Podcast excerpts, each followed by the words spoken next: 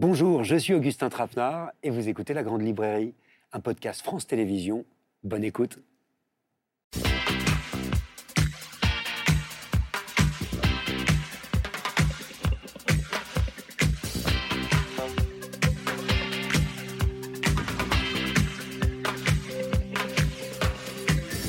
Bonsoir, bienvenue dans la grande librairie. J'espère que vous êtes bien installés dans votre lit ou sur votre canapé parce que ce soir, je vous préviens tout de suite, on vous raconte des histoires. Et des histoires vraies, d'espions, d'agents doubles, de traîtres et de taupes qui ont vécu des destins dignes de romans. Et il n'est pas impossible qu'on vous révèle au passage quelques secrets du renseignement. Bonsoir Marc Duguin. Bonsoir. Romancier, éditeur, réalisateur d'une collection euh, dédiée à l'espionnage, euh, ça c'est pour éditeur, vous publiez Paysage trompeur, un roman qui nous promène de la Somalie jusqu'au Groenland, au cœur des plus grands secrets géopolitiques internationaux, à travers un trio d'espions inoubliables et ce qu'il faut d'illusions, de suspense et de manipulation. Bonsoir Rémi Koffer. Bonsoir. Les espions de Cambridge, cinq taupes soviétiques au cœur des services secrets de Sa Majesté.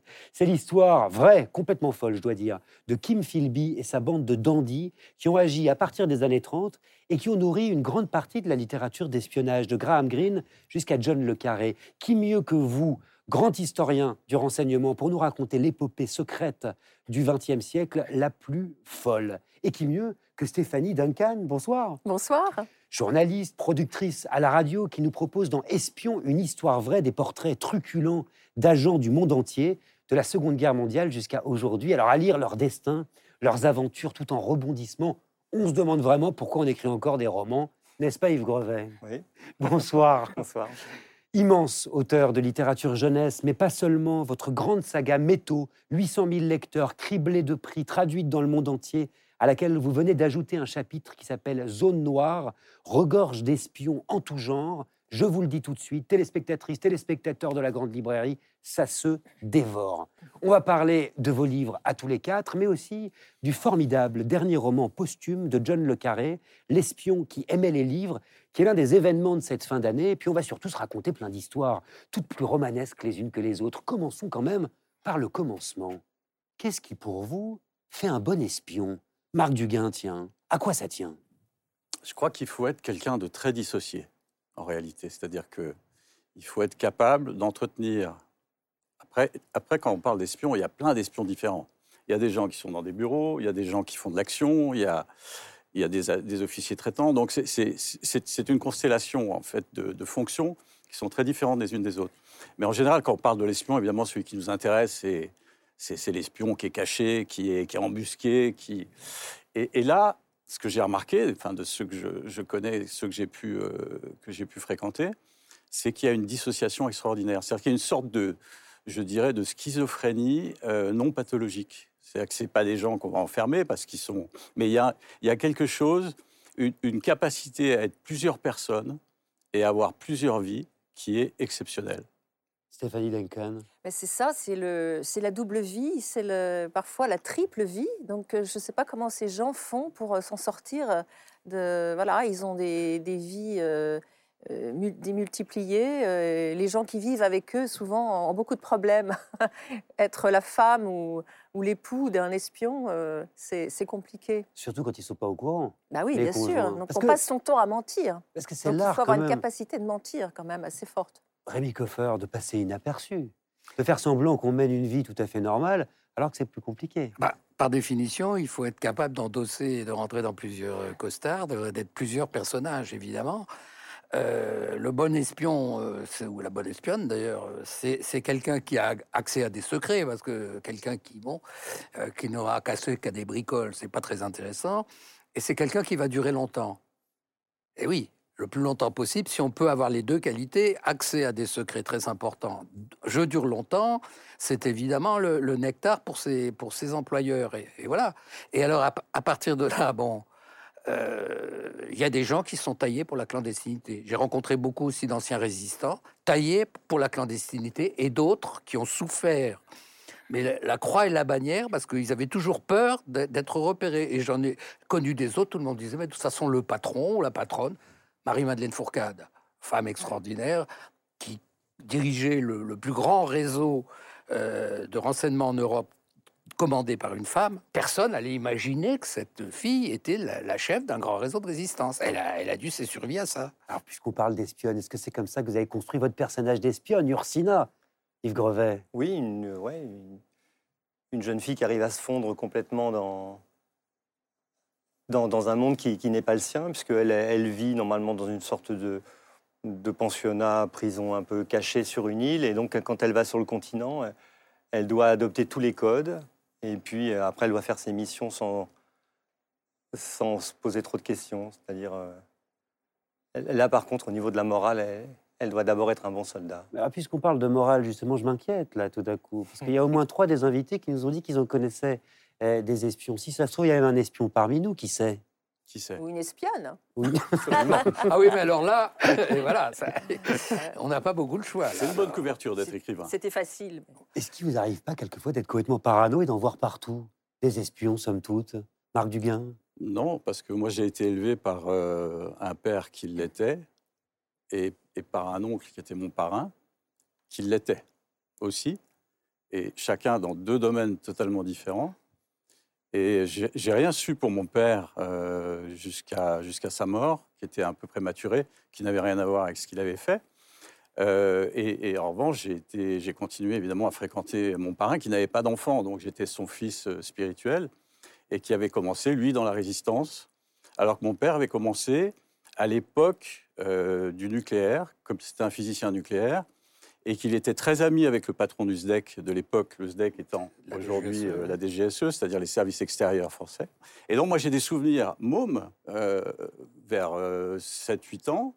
Dans notre, on avait une petite maison dans le Vercors, et là il y avait des, des étrangers qui étaient des gens qui venaient de, de l'Est.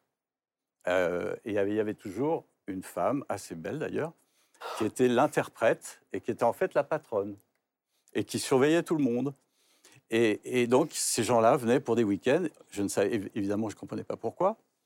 Et c'est beaucoup plus tard que j'ai commencé à recouper un certain nombre de choses et que je me suis rendu compte que, que, mon père avait travaillé, je pense, assez directement avec le patron du SDEC. Pas, avec, il n'a pas été intégré au service, ce n'était pas un agent de la DGSE. En revanche, mon oncle, lui, a été un agent de la DGSE. Il a commencé dans la résistance, puisque la résistance a quand même été un terreau d'espions. De, euh, et il a travaillé avec les Anglais. Il a été décoré par la reine d'Angleterre. Et ensuite, parce qu'il était communiste, à la fin de la guerre, bah, il a disparu. Et, sa vie a, complètement changé. Et il me racontait des choses, mais pas tout. En tout cas, c'est un terrain. Il m'a pas échappé tout à l'heure, Marc Duguin, que vous avez dit écrivain. C'est une bonne couverture quand on est espion. Et c'est vrai que l'art de l'illusion, de la manipulation, ça peut nous faire poser des questions. Dans quelle mesure l'écrivain, Rémi Coffer, Yves Grevet, Stéphanie Duncan, bah, c'est peut-être toujours déjà une sorte d'espion. Mais c'est ce qu'il dit, euh, John Le Carré, euh, dans son livre. Il dit, ou c'est dans son livre, ou euh, je l'ai vu dans une interview, il dit J'ai été élevé dans le mensonge, j'ai appris le mensonge en apprenant à être espion, et j'ai continué ce mensonge en étant écrivain. Donc euh, voilà, c'est une forme de mensonge. La littérature, c'est une forme de mensonge. Écrire, pour vous, Rémi Coffer, est-ce que c'est pas un moyen d'être l'espion que vous n'avez jamais été? Non, pas du tout. Alors non, non. Euh, c'est. Vous parliez de parano tout à l'heure. C'est le moyen de comprendre, c'est-à-dire de ne pas être, de pas devenir parano ou complotiste. Il y a des gens qui sont persuadés que les services secrets sont toujours derrière ceci, derrière cela, etc. Le mieux est d'essayer de savoir réellement ce qui s'est passé. Et pour ce, ce faire, il faut, il faut effectivement euh, fréquenter ou connaître des gens qui ont été espions. Et pourtant, Marc Duguin, ici présent, nous dit très souvent que la parano est une très bonne matière pour la littérature. Ah oui, oui. Et puis oui, pour être espion, il faut quand même être un peu parano quand même.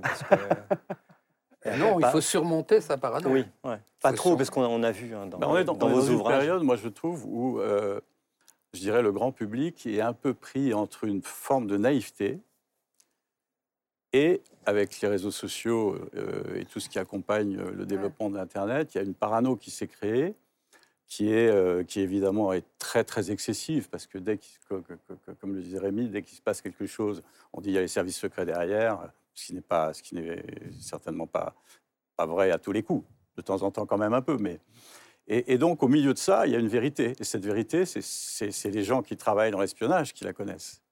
Et, et c'est ça qui est intéressant, parce que je pense que c'est là qui est, le, véritable intérêt pour le métier d'espion, c'est que l'homme, globalement, est un être de pouvoir. Et le pouvoir de l'espion est un pouvoir extraordinaire, c'est-à-dire de, de regarder ce qui se passe et de savoir. Alors, pas de savoir tout, parce que c'est quand même un milieu, euh, Rémi pourra peut-être confirmer, qui est très compartimenté, très cloisonné.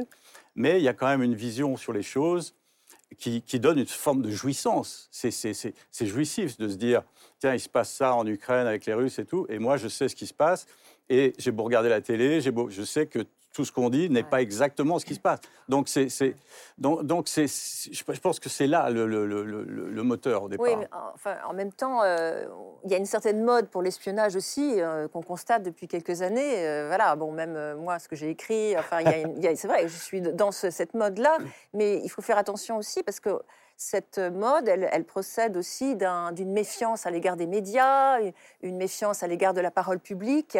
Et euh, voilà, ça peut tomber, on peut vite tomber dans le conspirationnisme. Et une Et méfiance, voilà. En sûr. tout cas de Tout ce ma part, entend, oui, tout, ce- tout euh, est faux, quoi. pour tout ce qui concerne les écrivains, pardonnez-moi, parce que l'art de la duplicité, tout le monde euh, le maîtrise ici autour de cette table. L'art duplicité, c'est en tout cas un art dans lequel excelle Marc Duguin. Paysage trompeur, son nouveau livre raconte d'abord l'histoire de Ben, un agent du renseignement qui, après l'échec d'une mission en Somalie, s'évanouit dans la nature. Alors au départ, tout le monde le croit mort, jusqu'au jour où il contacte son meilleur ami, à qui il demande de l'aide pour se mettre au vert et recommencer une nouvelle vie sous une nouvelle identité. Vous vous en doutez, rien ne va se passer comme prévu.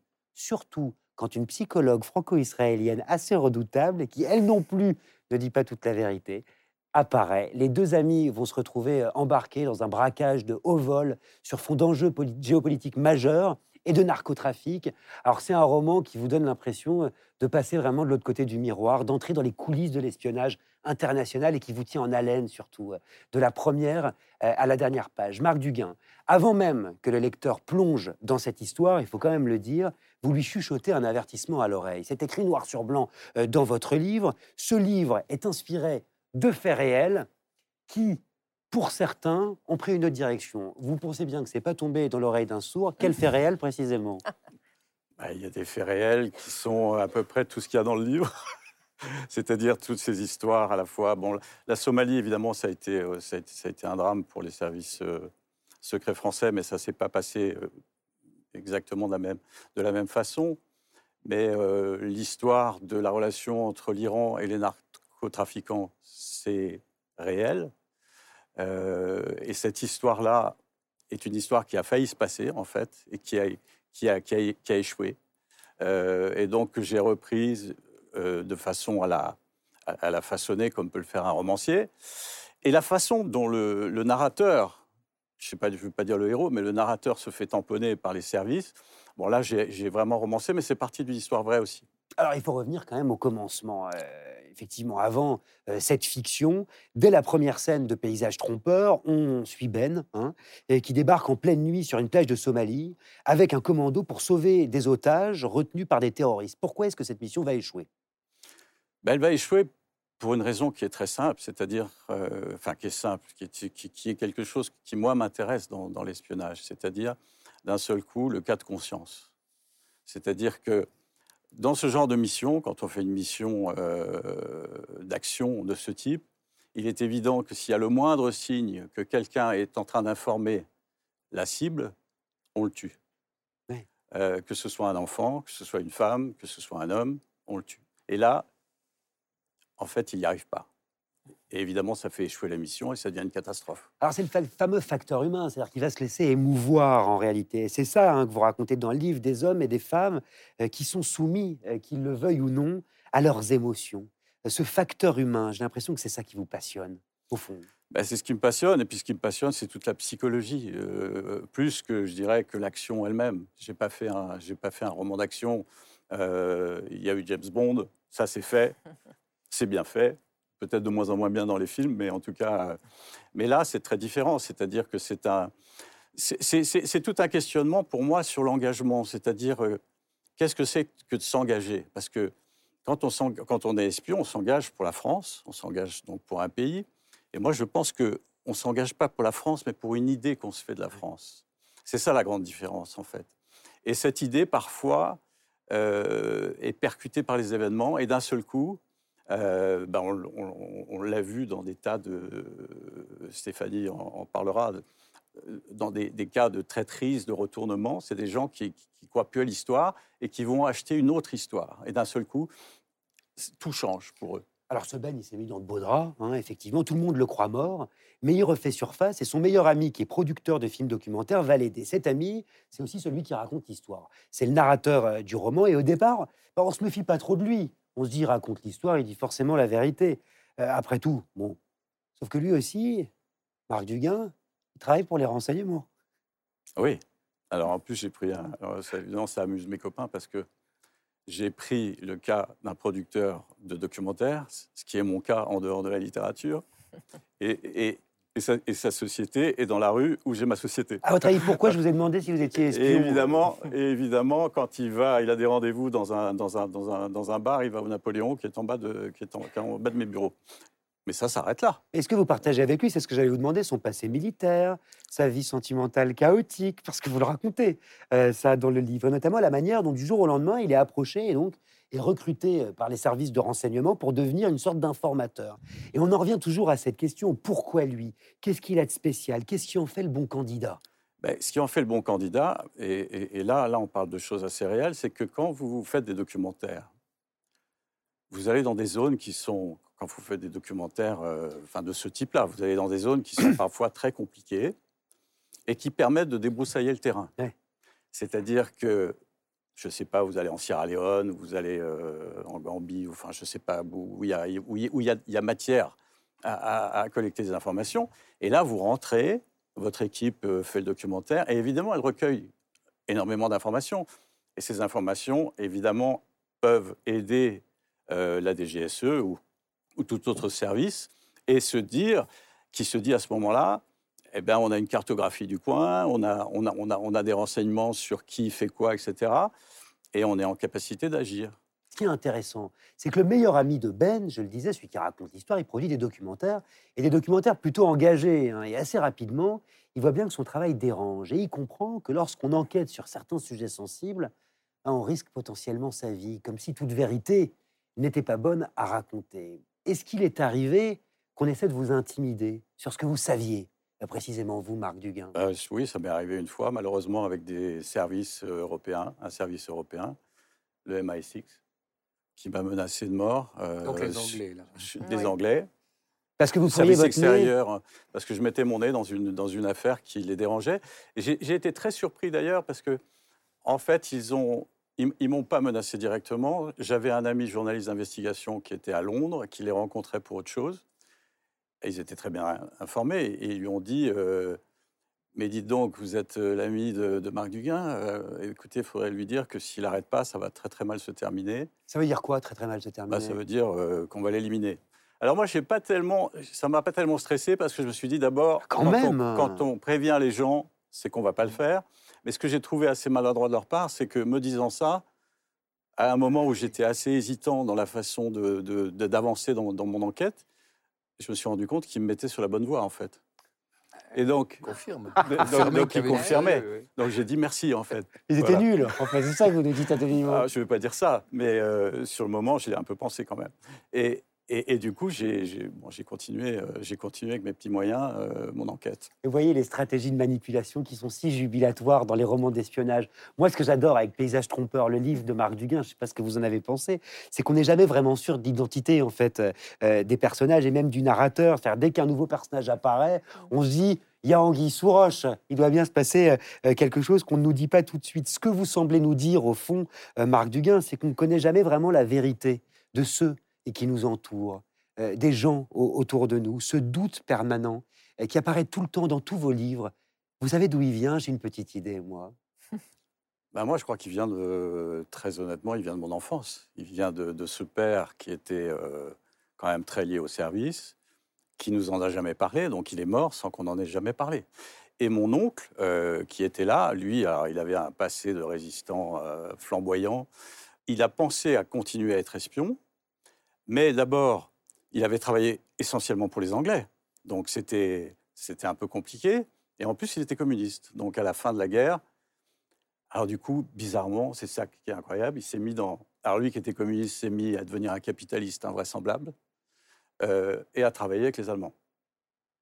Donc euh, voilà, la complexité d'un personnage. Et, ensuite, il a, il a travaillé dans toute l'Europe, euh, il, a, il a fait sa carrière et, il est mort sans jamais parler de rien. Vous savez ce qui me frappe dans votre réponse, Marc Duguin C'est le degré de précision et de complexité en fait euh, de chacune de ces histoires, qu'elles soient vraies, la vôtre, ou que ce soit celle de votre roman Paysage trompeur. Comment on atteint un tel niveau de précision? Parce que c'est ce qui triomphe dans votre livre. Ben, je crois qu'il faut être passionné de psychologie. Moi, j'ai toujours été euh, en dehors de, de, ma passion pour la grande histoire. J'ai toujours été euh, passionné par la psychologie humaine, par les ressorts, par la, profondeur, par, par les contradictions qui sont, à mon avis, un, des moteurs de, l'être humain, c'est-à-dire des, contradictions profondes qu'il faut accepter parce qu'on voudrait constamment être euh, totalement monolithique, or on ne l'est pas.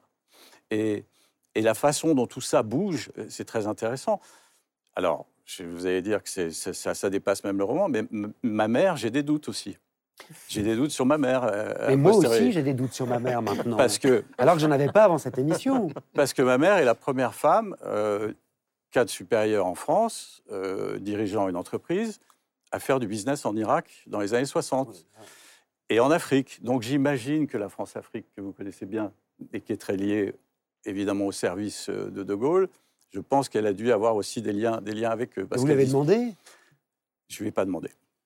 Ce que, je vais pas demander. Ce que je trouve amusant dans votre livre, c'est qu'au début, euh, c'est l'homme, Ben, l'homme, l'aventurier, qui est seul, qui n'arrive pas à s'attacher à une femme. Les femmes euh, attendent de lui quelque chose. Enfin, et puis les femmes sont douces, les femmes sont mystérieuses. Et puis euh, il y a le narrateur ensuite qui donc a une liaison avec cette psychologue d'origine israélienne, qui est très gentille aussi, qui va l'aider. Qui est un euh, agent du Mossad aussi. Encore, bah, euh, on ne le sait pas au début. on va le savoir donc, euh, oui, mais il y a un moment, donc ça se retourne finalement. Cette femme n'est pas douce, juste gentille. elle va pas juste l'aider. Elle, en fait, c'est elle qui tire les ficelles. Donc c'est assez marrant, le, justement, ce renversement de, de, de position, de, voilà, de, de, rôle. En fait, l'homme qui, au début, est celui qui est celui qui, qui, mène la danse, quoi. Et finalement, il y a un, renversement de situation et c'est la femme qui, qui, voilà, pour la plus grande stupéfaction. Parce qu'elle est beaucoup plus intelligente qu'eux, en fait. Mm. en écrivant, je me suis rendu compte, parce que c'était presque, euh, je sais pas si c'est volontaire, en tout cas euh, inconscient, mais elle est beaucoup plus intelligente qu'eux. Elle est beaucoup plus expérimentée et elle a un sens, pour le coup, de l'espionnage, parce qu'elle a été formée au Mossad. Un sang-froid aussi. Et un sang-froid. Qui sont, qui, qui, sont absolument exceptionnels. Euh, et c'est vrai que le Mossad euh, est, quand même une école d'espions assez, assez, assez remarquable. Et, les femmes, ils sont remarquables. Et je ne sais pas ce que vous avez pensé, vous, euh, Rémi Coffer et Yves Grevet, mais ce que j'ai aimé dans ce personnage, hein, euh, c'est qu'elle elle défie un petit peu les archétypes des femmes qu'on peut trouver justement dans les romans d'espionnage. Ça n'est pas exactement ou seulement une femme fatale, ça n'est pas la jeune fille en détresse, c'est beaucoup plus complexe que ça. Et c'est un personnage qui, qui, qui détonne, justement. Ah bah moi j'en ai pensé du bien. Donc si on me demande ce que j'en ai pensé, euh, c'est comme si ces personnages, cette femme et les deux hommes dont on parlait, et aussi cette femme qui ne parle jamais d'ailleurs. Il y a une femme mm. qui ne dit jamais un seul mot de tout le bouquin. qui est très belle et, mystérieuse. Voilà, très mystérieuse. et ce qu'il y a de, de, de bien dans votre livre, c'est que, hop, les personnages ont un premier masque, puis après le masque glisse, il y en a éventuellement un autre. C'est-à-dire que c'est comme un, un, théâtre d'ombre en quelque sorte. Et évidemment, bon, euh, à, la fin, on comprend. Mais évidemment, il faut suivre. C'est pas difficile de suivre parce que c'est raconté là. bon, donc, donc on, s'accroche et puis on lit ça jusqu'au bout. Moi, j'ai lu ça euh, d'une traite. Hein. Yves Grevet? Ah oui, j'ai trouvé que c'était euh, vraiment magnifiquement raconté. Et, et, on se fait piéger en même temps. Bah, moi, quand, quand, on lit des romans d'espionnage, on se doute toujours un peu de quelque chose. Donc, dès qu'on voit arriver un personnage, on se dit, oh là là, celle-là, elle nous cache peut-être quelque chose. Et, c'est encore beaucoup mieux que ce que j'avais imaginé. Je suis assez d'accord. Ouais. Ça s'appelle Paysage trompeur euh, de Marc Duguin. C'est publié chez Gallimard dans la collection Espionnage que vous avez créée. Marc Duguin, je le disais, c'est un livre qui va vraiment vous dépayser, qui répond à cette envie d'aventure qui sommeille en chacun de nous aussi, mais aussi qui va vous saisir par son sens de l'intrigue et par son écriture.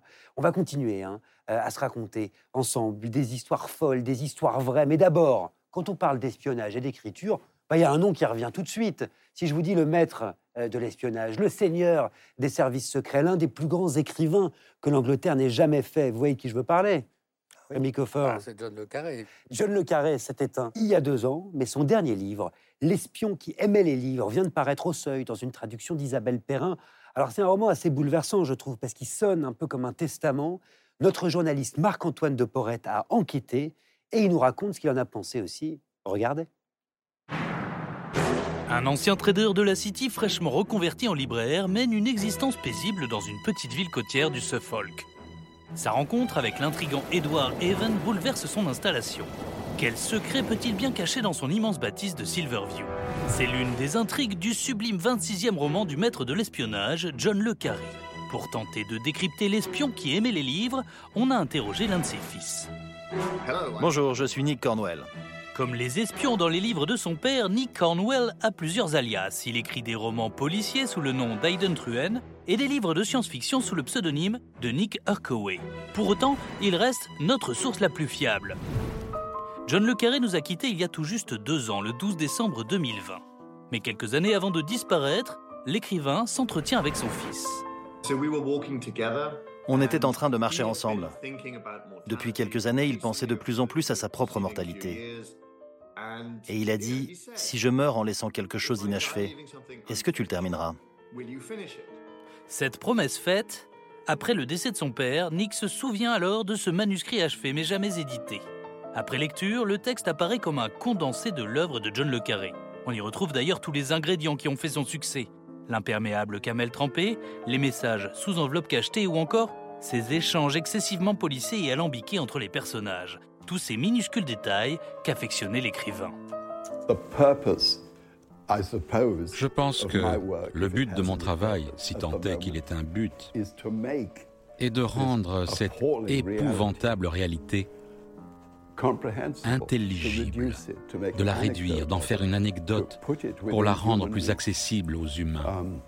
Le rôle de la fiction serait, dans ce cas, de rendre la réalité crédible. Une question reste en suspens. Pourquoi ce texte est-il resté caché dans le plus grand secret au fond d'un tiroir pendant dix ans? Malgré l'impossibilité de prouver sa théorie, Nick Cornwell nous a fait part de son intuition. Il était loyal. Il voulait dépeindre les services secrets tels qu'ils devaient être, c'est-à-dire impartiaux. C'était sa vision. Dans tous ses livres, les services secrets sont sur le déclin. Néanmoins, il y a toujours quelqu'un d'exemplaire qui montre comment ça devrait être. Dans L'espion qui aimait les livres, ce personnage n'existe pas.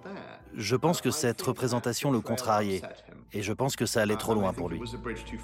Ancien des services secrets, John Le Carré livre ici sa vision mélancolique et désenchantée d'un système qui vacille. En proie à des luttes de clans, à des dysfonctionnements et un cynisme sans limite, l'auteur britannique lève le voile, non sans un certain pessimisme, sur l'avenir de l'espionnage britannique.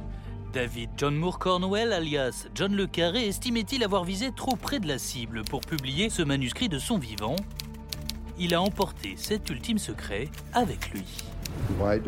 Pourquoi est-ce que je veux raconter des histoires aux gens? Peut-être parce que je suis terrifié par la vérité.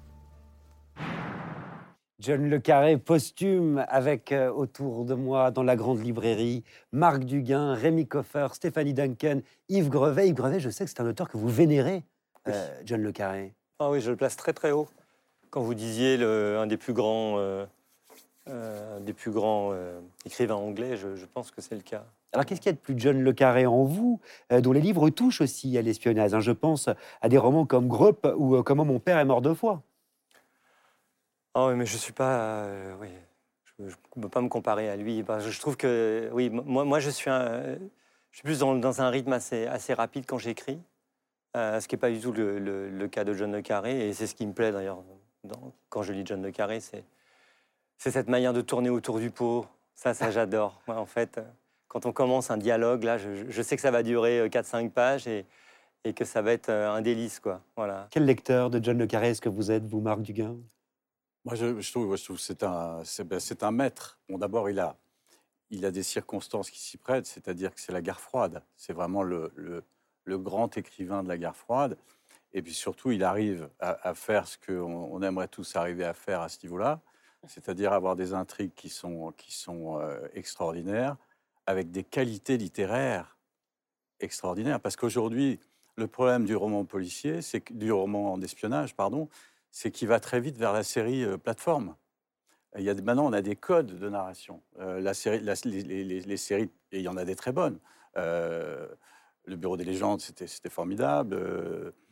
Foda. Enfin, il y, a plein de séries qui sont, qui sont très bien, mais, mais, mais ce qu'il faut arriver à garder euh, euh, avec les livres d'espionnage, c'est ce, cette alliance magique entre des histoires vraies, effectivement, qui montrent un cynisme total de la part des services, parce qu'il n'y a, pas, a pas de bien et de mal dans l'espionnage.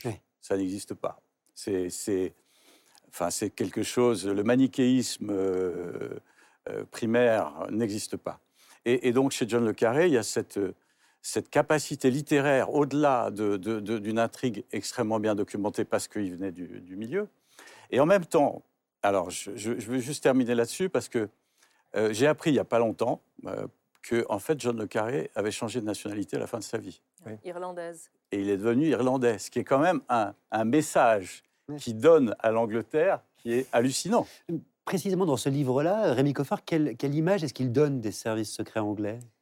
Oh bah, C'est l'image qu'il a toujours donnée. Le Carré, c'est assez étonnant parce que c'est un personnage, il est en quête de quelque chose, mais euh, lui-même ne semblait pas savoir en quête de quoi il était, et on a du mal à le dessiner. Et, je suis d'accord avec Yves, moi, ce qui me fascine chez Le Carré, alors, lui écrit effectivement de manière beaucoup différente, nerveuse, et c'est beaucoup plus nerveuse, le carré, c'est la lenteur avec laquelle il vous fait pénétrer dans l'histoire, dans les personnages et la description du milieu. Dans un autre livre, La taupe, euh, les pages où on décrit comment un, personnage, Peter Gellam, va récupérer un dossier aux archives, monte un, truc pour aller aux archives du cirque, c'est-à-dire le MI6, pour le récupérer. On l'a fait au cinéma aussi, mais au cinéma, ça passe en deux minutes. Alors que dans le bouquin, il y a un suspense infernal. Va-t-il arriver à mettre ce dossier dans sa serviette, etc. C'est le carré. C'est parce qu'à ce moment-là, on a l'impression, nous-mêmes, par euh, procuration, on a l'impression d'être le personnage qui essaye de sortir, d'avoir le cœur palpitant, là, qui, etc. On dit est-ce que je vais y arriver? Est-ce que je vais pas y arriver? Euh, et c'est un suspense extraordinaire parce que précisément, c'est construit sur la lenteur. N'empêche, Rémi Coffard, vous avez prononcé un mot-clé là. Lequel? Ah, J'aimerais quand même qu'on revienne, si vous le voulez bien, euh, sur cet autre livre de John Le Carré que vous venez de mentionner, qui s'appelle La taupe, publié en 1974, traduit en français par Jean Rosenthal, qui est peut-être l'un de ses plus connus. Et cette taupe, il se trouve qu'elle est inspirée euh, par l'un des plus grands espions du XXe siècle, Kim Philby, dont vous racontez donc l'histoire dans votre livre, Rémi Coffer, Les espions de Cambridge. En quelques mots, et on y reviendra hein, de manière beaucoup plus approfondie dans un instant, qui était Kim Philby alors, Kim Philby, c'est celui qui va initier l'existence de ce réseau d'espions qui va causer un mal invraisemblable à la Grande-Bretagne. Et ils s'en tireront tous, ils mourront tous dans leur lit. Kim Philby, c'est celui par qui commence cette histoire. Parce que il est à Cambridge, marxiste, il en a marre des discussions de salon euh, marxistes où on refait le monde, euh, etc. Et il décide de s'échapper de ça. Et par ailleurs, il a, euh, il a un père qui est un personnage extraordinaire, qui a été agent de la couronne pendant la, guerre de 14-18 au Moyen-Orient, sauf que c'était une sorte de rival de Lorenz d'Arabie. Donc vous imaginez dans quel, euh, euh, chaudron, dans quelle marmite infernale le, petit Kim Philby est tombé. en plus des parents qui étaient qui, qui étaient pas là, le père qui était qui habitait en Arabie Saoudite c'est pas étonnant que ce type soit devenu, devenu un, menteur invraisemblable qui mentait avec un sang-froid ah impressionnant. Incroyable. Alors, on va y revenir ensemble. Mais j'espère que vraiment vous aurez donné envie à celles et ceux qui nous regardent ce soir de se replonger dans l'œuvre monumentale de John Le Carré, dans La taupe qu'on vient d'évoquer évidemment, mais aussi dans L'espion qui aimait les livres, son dernier roman publié au seuil, c'est à mettre entre toutes les mains, et même pourquoi pas sous les sapins. Place non pas à un espion, mais cinq. Euh, vous me voyez venir évidemment, le livre, il est ici, Les espions de Cambridge, cinq taupes soviétiques au cœur des services secrets de Sa Majesté, de Rémi Koffer, ici présent. Alors c'est donc une enquête vertigineuse euh, dans l'une des affaires les plus invraisemblables de l'histoire mondiale du renseignement. Tout ce qu'on lit dans ce livre est vrai, et pourtant tout semble si rocambolesque qu'on se croirait dans un roman. Imaginez cinq hommes travaillant dans les plus hautes sphères de l'administration britannique et qui pendant des années ont œuvré en secret pour l'Union soviétique et le KGB sans se faire repérer. Rémi Koffer, peut-être que vous pouvez nous présenter ce fameux club des cinq. Quel est leur profil? Regardez. Alors, je vois, il y a Donald MacLean, euh, qui est un Écossais. Il y a deux Écossais dans le tas. Euh, MacLean est un diplomate écossais.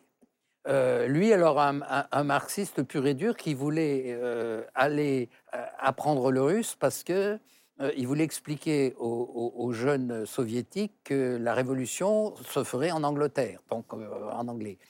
Alors c'est une sorte d'idéaliste, c'est le dernier d'ailleurs qui restera vraiment, euh, vraiment communiste. Alors ensuite, vous avez celui qui, vous le voyez, il est, froid, et c'est le personnage, c'est un type d'une froideur invraisemblable, c'est Anthony Blunt. Anthony Blunt est homosexuel, et c'est un homosexuel du type très discret et caché, mais qui restera ami euh, et qui, continuera dans la trahison par amitié avec son copain Guy Burgess. Qui lui, c'est l'inverse. Je dis à un moment, c'est une gay pride à lui tout seul. c'est un homo flamboyant qui dit à tout le monde qu'il est homo, machin et tout, etc. Qui saute à peu près, vous voyez le genre, sur tout ce qui bouge. le personnage est génial. Et, ce personnage, euh, bah, c'est le système de la lettre cachée. Il est tellement visible que personne n'ira imaginer que ce Burgess est un espion. Euh, il y a Kim Philby dont vous nous avez parlé aussi. Kim Philby, Kim Philby a peut-être été homosexuel. Il a peut-être eu un moment, euh, une petite histoire avec euh, Burgess, mais fondamentalement, c'est un hétérosexuel. Mais alors, c'est un hétérosexuel qui découvre le plaisir féminin avec une jeune femme qui est une agente de l'international communiste, qui va le, tamponner, qui va le recruter. Seulement, Philby, en fait, à chaque fois, il va utiliser toutes les filles avec qui il est et s'en débarrasser, y compris la mère de ses enfants. Le jour où elle meurt, il est à Beyrouth et il dit Formidable, je vais épouser ma merveilleuse américaine, elle est morte, elle est morte. Vous imaginez le type pas sympa vraiment. Il est beaucoup plus affecté par la mort de son petit renard qu'il a apprivoisé que par la mort de sa femme. Exactement. Et puis, il y a le dernier qui s'appelle Ken Cross. Alors, Ken Cross, ils le prennent tous pour un pazouille. C'est un Écossais. de classe moyenne. Alors, ils ne sont pas tous de la haute société. Euh, euh, Blunt, qui est devenu le conseiller des, en, achat de tableaux de la reine euh, Elisabeth II, qui vient de nous quitter. Euh, Blunt n'était pas forcément d'une famille riche, mais c'était le fils d'un pasteur, c'est classe moyenne. Ken Cross, c'est classe moyenne écossaise. Euh, le père et, ils sont deux associés, ils ont une quincaillerie, enfin, c'est pas bon. et il fait des études. Il fait des études, entre autres aussi, il va à Paris parce qu'il veut rencontrer des filles. Et bon, en fait, il n'en rencontre pas tellement. Et, on verra dans l'histoire, ce qui est ahurissant, c'est qu'il va être martyrisé par un de ses contrôleurs soviétiques, donc l'officier qui, de renseignement qui est chargé de le téléguider, et, qui l'empêche, en fait, qui, s'arrange pour qu'il n'arrive pas à avoir une relation durable avec une femme. Alors concrètement, Rémi Koffer, ces cinq dandys, ces cinq personnages, en quoi est-ce qu'ils vont participer justement au renseignement? C'est-à-dire en quoi est-ce qu'ils vont délivrer, quel type d'informations ils vont délivrer au KGB En quoi ils vont concrètement aider l'URSS Alors là, là, il y a beaucoup, il y a beaucoup à dire. Alors, Burgess, lui, il va rentrer à la, à la BBC, il va apporter le renseignement, il va même un jour se payer le luxe de d'interviewer un type qui est un agent du Comintern euh, et, et de l'interviewer à la radio et, aussi de rentrer en contact avec un, responsable du MI6 qui s'intéresse aux Narodniki, c'est-à-dire les, terroristes russes d'avant la Révolution. Et il a le culot, il lui téléphone, il rentre en contact avec lui parce qu'il dit Est-ce que vous pourriez venir à mon émission de la BBC euh, parler des Narodniki? Et c'est comme ça qu'il va mettre toc, le pied le pied dans les services, parce que ce type-là a un culot absolument infernal. Bon. Alors, les renseignements que vont donner les deux Écossais, d'ailleurs, Maclean et Kent Cross, la fabrication de la bombe atomique. Quand même. Ils préviennent Moscou dès le début de la. Et pour cause, puisqu'il y en a un qui est dans la diplomatie, et l'autre, il est devenu le, conseiller personnel, enfin le secrétaire de, euh, Maurice Anki, qui est euh, le responsable, un des responsables de, la recherche scientifique, des secrets de la recherche scientifique. Donc il a tous les PV des réunions qui passent. Il en passe 4000 en, en, un peu plus d'un an. Comme c'est un igdo, il ne sait pas prendre des photos, alors il sort les trucs dans sa serviette. Et puis, euh, il les remet à, son traitant soviétique, qui est, d'ailleurs plus intelligent que le, précédent. Et l'autre les, photographies, lui rend le lendemain et retourne au bureau comme ça, euh, pour, prendre les documents. Moi, c'est, le livre est, formidable, mais c'est, vrai que ce qui m'a choqué profondément, c'est l'incurie euh, du contre-espionnage ah, anglais, qui, ah, qui, a là euh, cinq anciens communistes qui ont été militants, qui ont été. Euh, et puis qui disent Ah ben non, on a viré notre cutie. Ben, ça suffit pas. Aujourd'hui, je pense que si la DGSE était en face de types qui disent euh, Oui, on a été un peu avec Daesh, mais bon, bon c'est pas aussi. Enfin, les, choses sont évidemment très, très différentes, mais, mais ça crée une barrière tout de suite. C'est-à-dire que c'est. Quand on voit la difficulté, quand on voit le, système de recrutement des, des services, qu'à cette époque-là, il y a eu autant de légèreté pour, pour recruter des, des, des, espions de, cette, de ce calibre, on se dit que, le, en tout cas, le, MI5 a complètement euh, screwed up, comme on dit en anglais. C'est planté. Hmm. Parce que je pense que l'espionnage britannique était vraiment fondé euh, sur euh, aussi un système social anglais qui, qui, est extrêmement élitiste. Quoi. Et qu'on voit bien dans le livre d'ailleurs. Bien ah sûr. quand on, sort d'une public school, la meilleure public school, quand on sort de, Trinity College de Cambridge, on est forcément un gentleman. Et on, est forcément euh, quelqu'un de très distingué et c'est impossible d'être un traître. C'est l'esprit caste. C'est ça, c'est l'esprit caste. Et ça, ça va durer euh, jusque dans les années 60. Mais ils seront, ils seront protégés sans arrêt par Alors que la CIA, au contraire, la CIA va se méfier beaucoup plus tôt que, que, que le MI5 et le MI6 euh, va se méfier de ces, de ces cinq euh, de bah, Cambridge. Évidemment, ah. évidemment, euh, parce qu'en plus, il y en a un qui a une attitude invraisemblable. un soir de, où on se réunit et puis on boit, ils boivent tous quand même beaucoup. Eh, eh bien, Burgess déclare à la femme d'un, alors en plus, il est sur le point de divorcer, donc le couple Harvey, comme ça, et lui dit C'est extraordinaire, vous êtes la femme que j'ai vue dans mes, rêves et que j'ai envie de dessiner. Alors, elle, dit d'accord. Bon, bah, elle lui dit bah, dessinez-bon si vous voulez. Alors, il prend son truc, il dessine, il lui montre le dessin. Dans le dessin, on voit, elle a la jupe relevée, on voit son sexe. Donc, évidemment, le mari, euh, pardon, je me lève, boum, il essaye, il, essaye il, le loupe, il le prend à la gorge. Le patron, le, le type de la CIA qui va devenir le responsable du contre-espionnage, de la CIA, mais qui va se faire totalement enfler. Jim Angleton, il va se faire totalement enfler par son copain Philby, à qui il raconte tout. C'est-à-dire qu'il voit des espions partout, sauf le type qui est en face de lui. Donc à ce moment-là, les Américains commencent, le Bill Harvey en question, commencent à se dire qu'est-ce que c'est qu'est-ce que, c'est que ce type et qu'est-ce que c'est que cette clique.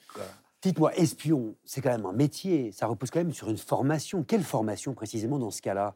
Euh, Rémi Coffer. Comment ça s'est passé? Comment on les a formés? Ils n'ont pas été beaucoup formés. Philby a eu 15 jours euh, à Paris, un peu de formation. Ce qui paraît fou. Les, encres sympathiques, les trucs. Mais un type comme Burgess, vous ne pouvez pas le canaliser.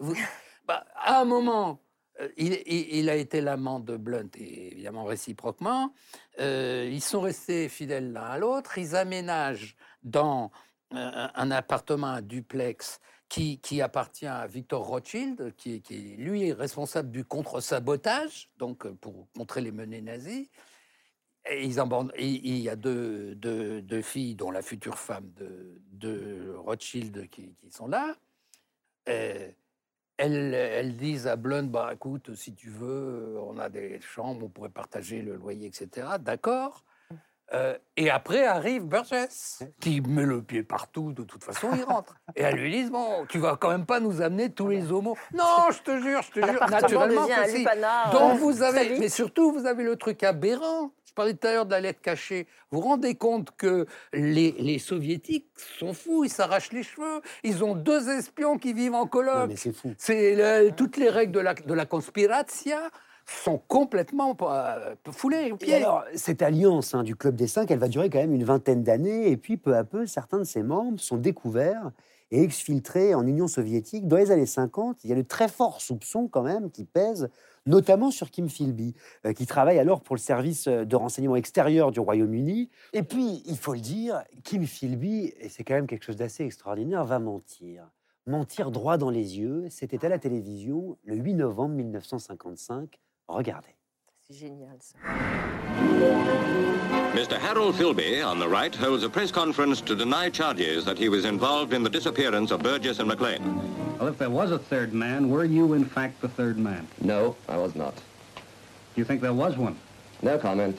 Well, Mr. Philby, the disappearance of Burgess and McLean is almost as much of a mystery today as it was when they went away about four years ago or more. Can you shed any light on it at all? No, I can't. Franchement, Rémi Coffer, est-ce que c'est pas à ça qu'on reconnaît un grand espion Le fait qu'il soit capable de vous mentir droit dans les ah yeux bah, sans sourciller? Il a cru d'en faire. Il fait ça effectivement dans l'appartement de sa mère à Londres. Il convoque toute la presse. Il est very British. C'est-à-dire qu'à un moment, il y, a, une consoeur qui est ah debout. il, il, demande à, il dit mais c'est lui la place, etc. Et puis effectivement, les yeux dans les yeux, alors que dans la presse, il y a, bah, il y a des interrogations, etc. Eh bien, il dit non. La dernière fois que j'ai parlé à un communiste en sachant qu'il était communiste, c'était en 1934. Or, effectivement, il n'a pas arrêté de parler avec les soviétiques, il n'a pas arrêté. Bon, il est au courant euh, du passé de, ses quatre petits camarades.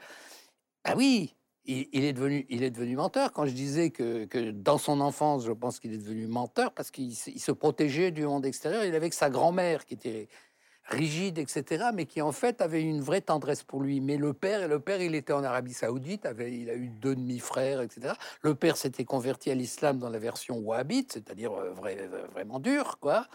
Et, le père, le père vivait euh, en Arabie Saoudite, donc bon, c'était un père très lointain. Au début, il l'admirait, puis après, bon. Mais ils avaient le père et le fils avaient quelque chose en commun. Ils détestaient l'establishment britannique.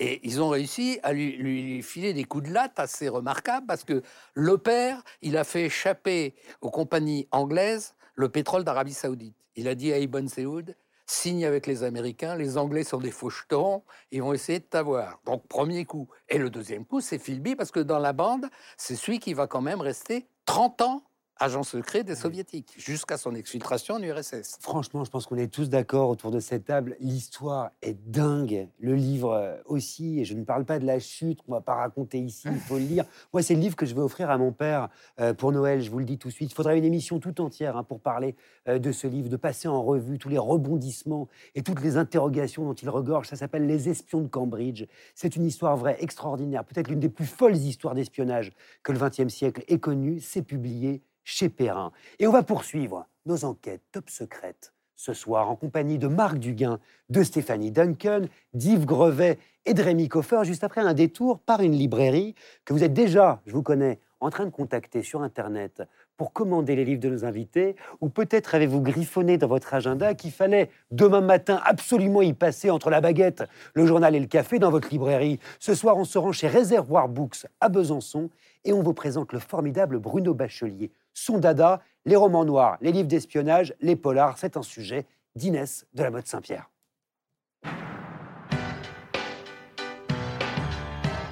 Chez Réservoir Books, on est des dingos, des dingos de livres, des dingos de pop culture. On cultive un brin de subversion et on a un humour légèrement décalé. Les livres, en fait, m'ont permis de trouver des réponses. Je suis orphelin de naissance, j'ai été adopté, et donc j'ai cherché à comprendre qui j'étais. Une lecture inflammable, c'est aussi une lecture qui dérange, qui peut nous faire vaciller sur ce qu'on est. C'est une lecture grinçante qui va nous remettre certainement en cause, qui va nous proposer des choses sur lesquelles on ne serait pas allé, tout comme le propose par exemple le roman noir, le roman d'espionnage.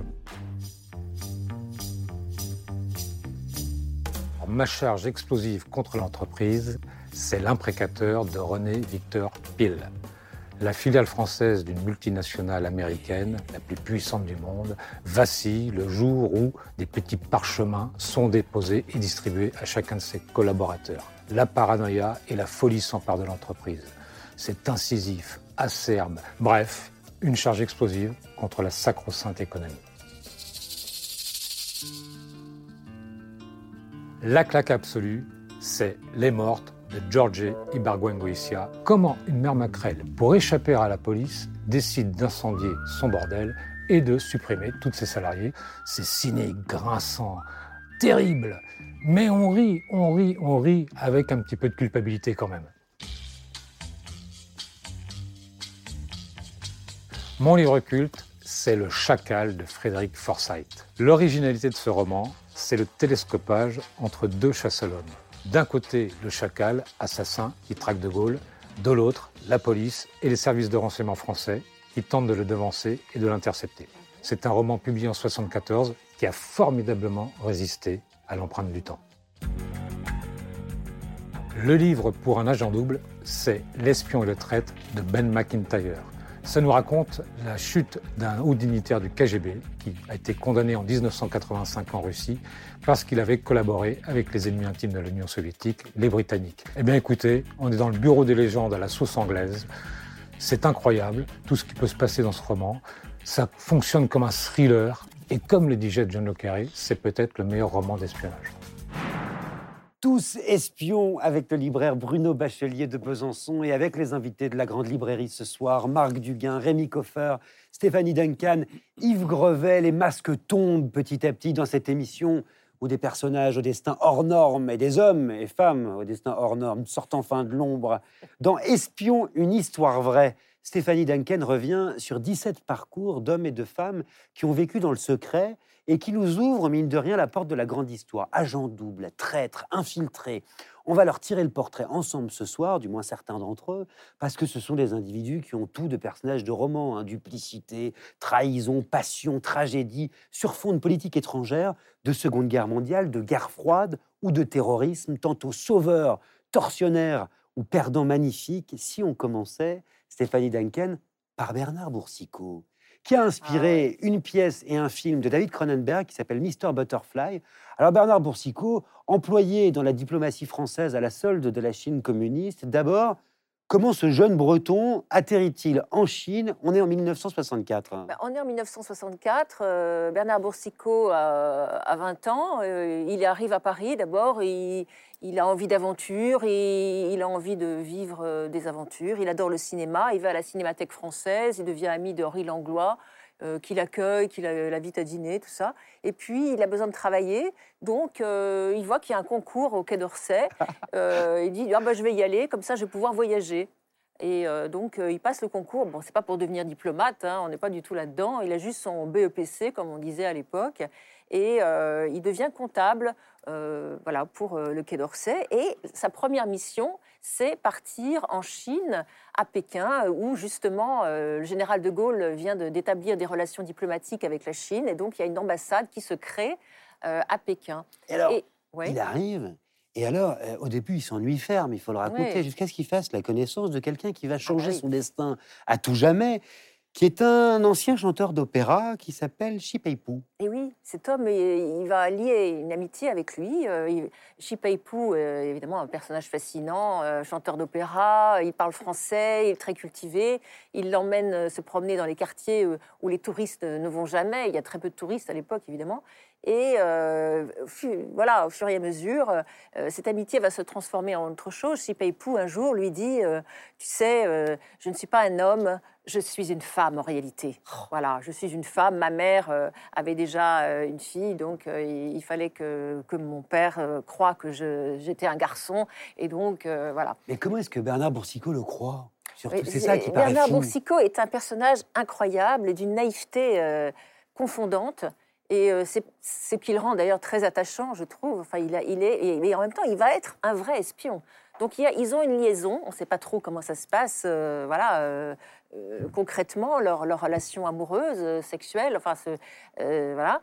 Donc, il dira plus tard que Chipépou n'aimait pas se déshabiller, qu'elle était très pudique. voilà. En tout cas, Boursicot est complètement amoureux. attendez, ça, va beaucoup plus loin, puisqu'il y a un enfant, surtout. Ah bah oui, ça, va, arriver. Il va y avoir un enfant à un moment, quand Bernard Boursicot quitte la Chine pour le harponner, Chipépou, qui évidemment euh, travaille pour les services secrets chinois, vous l'avez compris, lui déclare Je suis enceinte de toi. Voilà. Et donc, alors du coup, Bernard Boursicot dit bah, Je vais revenir, je t'aime, je, je, vais m'occuper de toi, de ton enfant, de notre enfant, etc. Ce qu'il va faire, il va revenir et en fait, on va découvrir, c'est assez sordide, que cet enfant est un enfant ouïghour qui a été enlevé à sa famille. Euh, voilà, donc c'est un peu, un peu horrible. Et un jour, Pou lui dit Mais cet enfant, Chidoudou, euh, te ressemble tellement. Euh, et, Bernard Boursicot y croit, quoi. C'est le dindon de la farce, en fait, Bernard C'est ça, et donc il va, pour,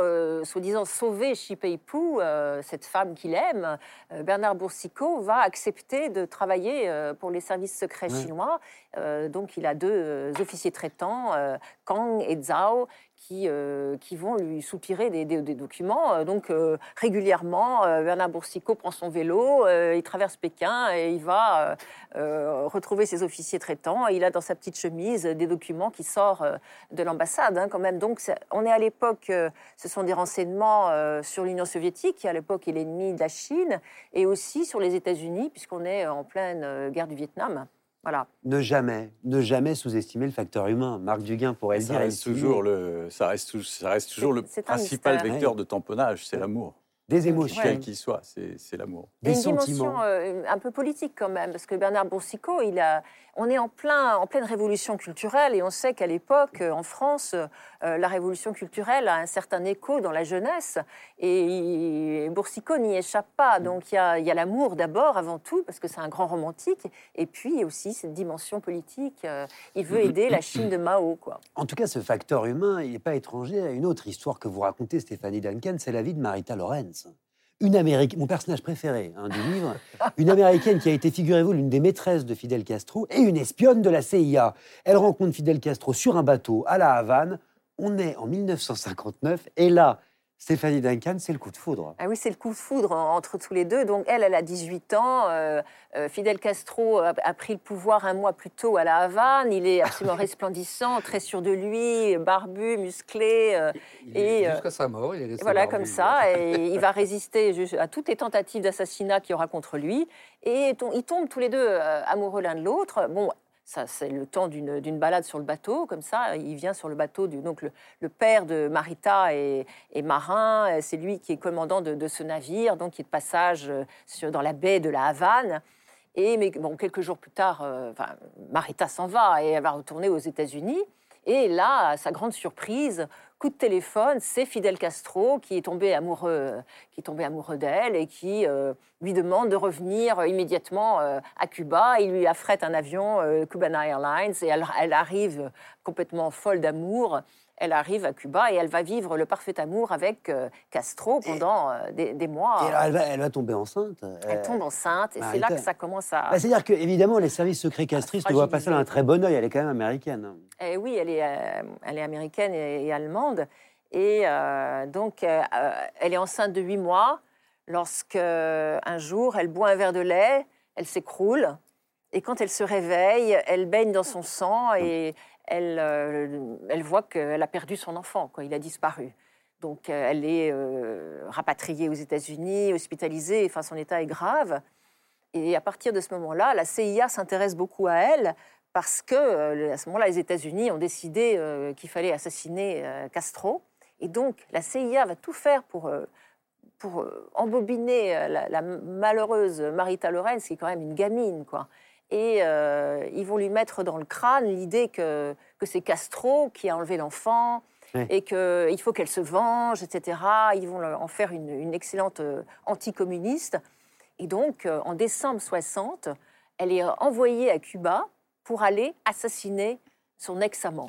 Évidemment, ça va échouer, mais moi, ce qui, me paraît dingue dans cette histoire, c'est vraiment un peu plus tard, euh, c'est vraiment là que ça se corse. Euh, dans les années 70, la CIA la laisse déballer sa vie d'espionne dans la ah presse et à la télévision. Comment, comment se fait-il qu'on la laisse faire euh, On est dans un contexte un peu particulier. Dans les années 70, le gouvernement américain, après les scandales de Watergate et tout ça, on est dans un contexte donc particulier où le gouvernement a créé des, des, commissions d'enquête euh, pour euh, enquêter justement sur les, actions illégales, les opérations illégales qui ont été menées par la CIA.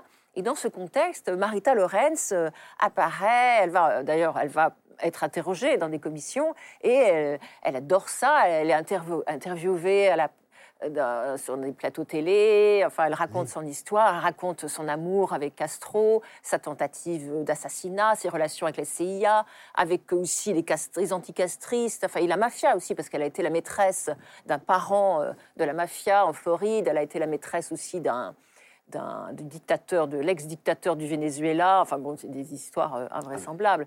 et, euh, Ah oui, et, elle, et même elle, elle raconte qu'elle a participé euh, à une expédition en 1963 pour aller assassiner euh, John Fitzgerald Kennedy. Donc, et bon, elle dit euh, c'est Frank Sturgis de la CIA qui m'a engagé. je suis venue avec eux. Il y avait des hommes armés dans la voiture. Et puis à un moment, j'en ai eu marre. Je suis partie.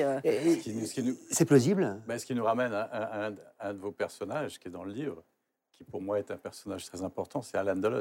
Ah ben Alan Dulles, qui est une ordure absolue. Mais qui était le, directeur de la CIA euh, à la grande époque de la guerre froide. Enfin, qui est le directeur de la CIA à la grande époque de la guerre froide, qui, à mon sens, a couvert l'action euh, des Black Ops, c'était les opérations noires de la CIA, ah qui, avec la mafia et, quelques autres, ont organisé l'assassinat de Kennedy, ce qu'aujourd'hui il, se trouve qu'il y a encore des gens pour dire que c'est une théorie complotiste, mais ah, moi je suis persuadé que Dulles a mm. été. Et ce qui est très intéressant avec Dulles, juste pour finir en, deux secondes, c'est que il est l'exemple même de la collusion entre les services secrets et les intérêts économiques. Ah oui, parce, qu'il était c'était un très gros euh, actionnaire de United Fruit, oui, ça. qui a fait la loi dans toute l'Amérique centrale et l'Amérique du Sud à ah, cette époque-là. Il a une grosse responsabilité politique. Jusqu'à Pinochet, quoi. Il a une responsabilité absolument énorme. Jusqu'à aujourd'hui, je veux dire, les États-Unis ont une, réputation épouvantable en Amérique latine et Alan Dulles il y est pour euh, beaucoup. Pas, seulement. Et, il est nommé, et il est nommé à la tête de la commission Warren, chargé, chargé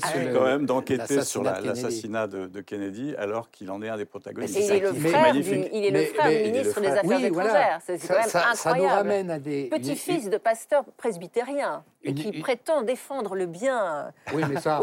Bah oui, mais ça, c'est. Il a joué. Euh, de... de n'est pas toujours aussi noir que ça. Il a joué un rôle important en soutien à la résistance française bah, pendant la bah guerre, quand il était. était dans l'OSS. À, euh, Berne, voilà. Il était représentant pour l'Europe de l'OSS, donc du premier de l'ancêtre de la CIA. Et alors, effectivement, ça, vous avez raison, Stéphanie, ça nous ramène à une époque qui nous paraît maintenant aberrante, où le frère aîné était le secrétaire d'État, c'est-à-dire John Foster Dulles, c'était le ministre des Affaires étrangères, et le petit frangin, lui, il était patron de la CIA. Vous imaginez ah, ce que ça donnerait chez nous, ou ce que ça aurait donné dans beaucoup de pays bah, Cela dit, on avait le président dont le frère était ministre de la Justice, donc c'était l'époque était, était, était, un peu différente. Mais, mais les, les, frères de l'os, c'est vraiment des, des, gens d'un cynisme total. total. Il a redonné des, des, coups d'État. Enfin, c'est le coup d'État en Iran, euh, le, Guatemala, mmh. enfin, et, de nombreux, nombreuses tentatives d'assassinat contre Castro. Alors, il y a une grande question là-dessus qui est, qui est, très intéressante. Euh, c'est qu'il y a une rumeur comme quoi Dulles aurait travaillé sur l'assassinat de De Gaulle. Attention aux euh, rumeurs. C'est une rumeur. Peut-être totalement. Regardez Rémi Coffer qui plisse l'œil, là.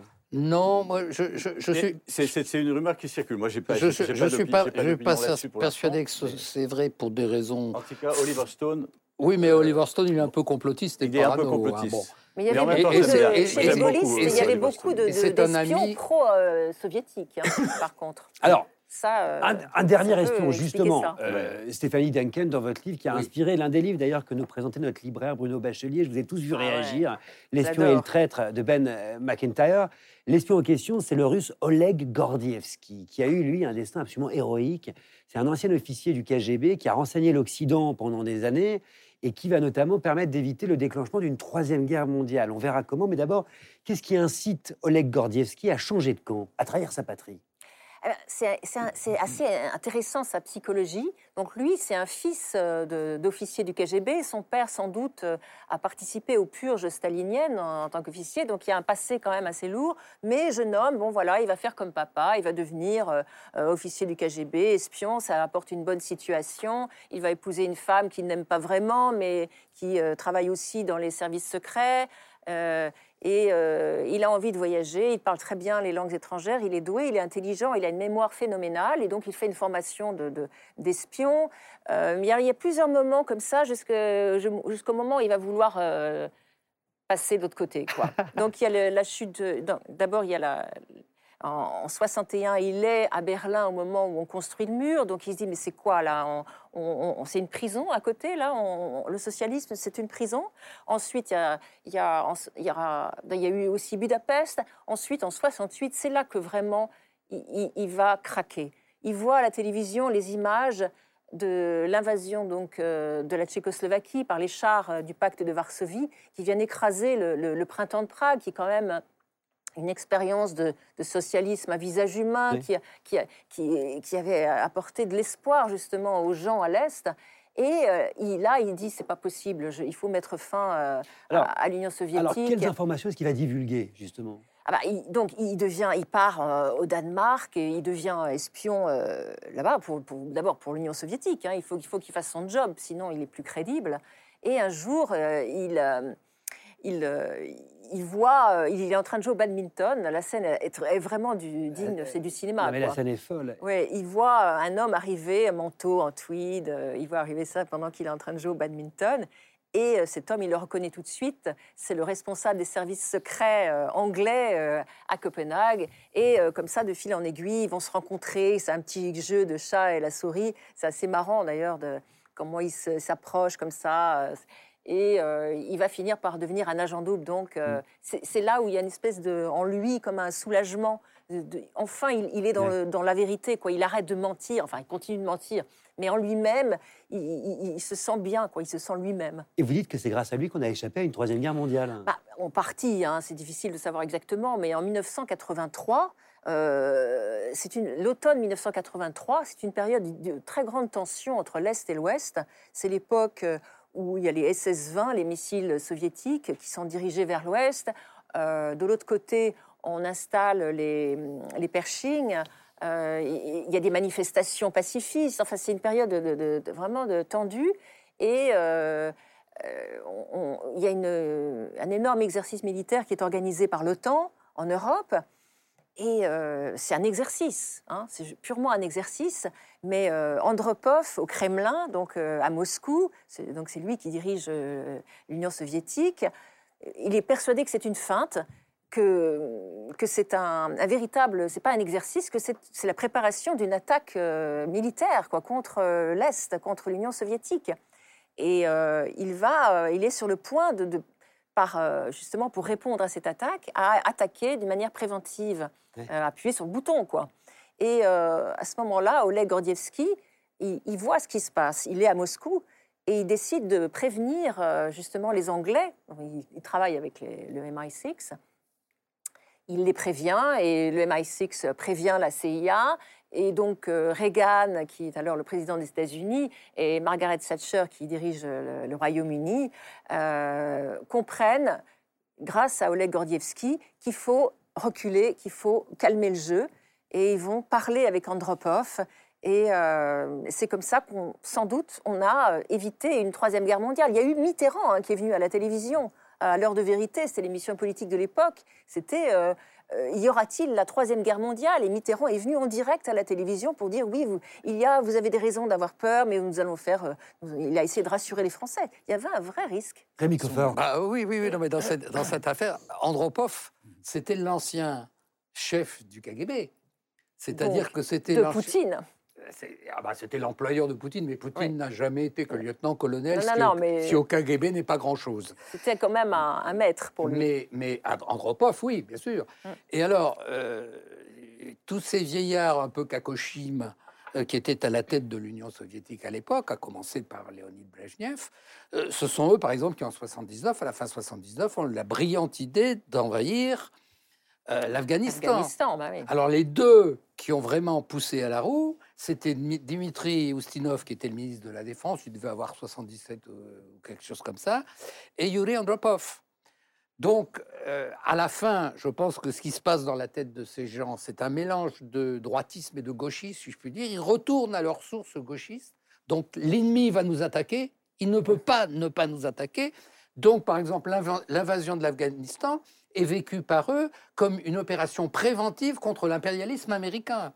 Et évidemment, Mais sait la suite. C'est la psychologie par, ouais. par esprit d'escalier, vous me voyez venir évidemment. Quel rôle jouent en fait dans l'ombre les services secrets euh, russes, euh, français, euh, américains en ce moment euh, dans la guerre en Ukraine hein Ah bah, les, les services français, les services américains, beaucoup plus d'ailleurs en proportion évidemment, et le MI6, parce qu'il faut savoir Oui. que les Anglais, depuis qu'ils ont perdu la main, ils collent complètement aux Américains. Euh, ils sont persuadés. oui, Voilà. John Le Carré, il sûr. était Ouais, pas ah bah, comme ça, John Le ouais, Carré est ouais, totalement ouais. contre. Il n'était pas toujours très clairvoyant, John Le Carré. hein. Par rapport à Salman Rushdie, il n'a pas été très clairvoyant. Non, mais là, en- là, là, en l'occurrence, euh, ils collent euh, aux Américains de manière générale parce qu'ils sont persuadés qu'il y a la relation euh, euh, spéciale et qu'un jour, dans le couple américano-britannique, les Britanniques reprendront la main. Ce qui souvent fait rire les, les responsables américains parce qu'ils disent nous, c'est tout bénef. Ils nous collent euh, euh, et ils, nous, rendent beaucoup de services. Donc vous avez ça, les Américains et les Britanniques sont extrêmement engagés dans, le soutien à l'Ukraine, les Français aussi. Euh, eh ben, on fournit euh, naturellement des renseignements. Et il y a eu des polémiques parce qu'évidemment, il y a des agents sur place. Qu'est-ce que, comment voulez-vous euh, soutenir une cause si vous n'avez pas d'agents sur place? Donc, évidemment, il y a des agents français, américains et, anglais qui sont engagés dans le soutien à l'Ukraine. C'est évident. Je crois que ça doit être très très difficile pour les espions en ce moment de prendre leur RTT. S'il y a vraiment C'est un peut-être des intermittents du spectacle, si il n'y a en ce pas moment- d'RTT. Si en ce moment il y a bien. euh, si- ils n'ont si- pas de RTT, Là, de là, toute ils, sont, ils, façon. sont, ils sont très très très occupés. Mais sur cet espion, ce que moi le souvenir que j'ai, euh, que, j'ai trouvé absolument extraordinaire, c'est son, son exfiltration. Ah oui, mais ça, je- ça, c'est la. Mais ça, on temps la raconte pas. Ça, c'est la plus. Ah, mais moi, j'adore Non, mais je vais vous dire. c'est- eh, un- ah un Stéphanie le raconte, c'est du Le Carré en vrai. Ah Je vais vous dire. Il part à mat... Non, ça sera l'occasion pour les Bon, téléspectatrices et les téléspectateurs de la Grande Librairie de lire Espion, une histoire vraie, qui est publié aux éditions Talendier, en coédition avec France Inter. C'est un condensé de romanesque, de très belles factures, hein, euh, que vous pourrez aussi écouter en podcast et qui vous fera regarder sous un autre œil certains grands moments de l'histoire du XXe siècle. On retrouve Stéphanie Duncan, Marc Duguin, Rémi Coffer et Yves Grevet, dont on explorera l'univers passionnant de la série Métaux, juste après un peu de lecture à voix haute avec le jeune Lubin Bélier, qui avait bien failli remporter notre concours si on lisait à voix haute l'année dernière et qui s'est plongé dans le destin de l'une des plus grandes espionnes de la littérature française. Vous me voyez peut-être venir. Regardez.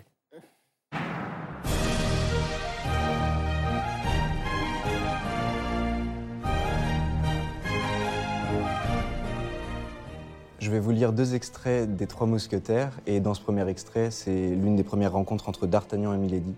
Et euh, il ne sait pas que c'est une espionne, mais il se doute de quelque chose. Milady fronça légèrement le sourcil. Un nuage à peine visible passa sur son front et un sourire tellement étrange apparut sur ses lèvres que le jeune homme qui vit cette triple nuance en eut comme un frisson. Soyez le bienvenu, monsieur, dit Milady d'une voix dont la douceur singulière contrastait avec les symptômes de mauvaise humeur que venait de remarquer D'Artagnan. Vous avez acquis aujourd'hui des droits éternels à ma reconnaissance. Le visage de cette femme, avec une mobilité surprenante, avait repris son expression gracieuse. La conversation prit une tournure enjouée. Milady paraissait s'être entièrement remise. Tout cela laissait voir à D'Artagnan un voile qui enveloppait quelque chose, mais il ne distinguait pas encore sous ce voile. Le deuxième extrait arrive un peu plus loin dans le roman. Milady veut se venger. Tout le passé s'était déjà effacé aux yeux de cette femme. Et le regard fixé vers l'avenir, elle ne voyait que la haute fortune que lui réservait le cardinal, qu'elle avait si heureusement servi sans que son nom fût mêlé en rien à toute cette sanglante affaire.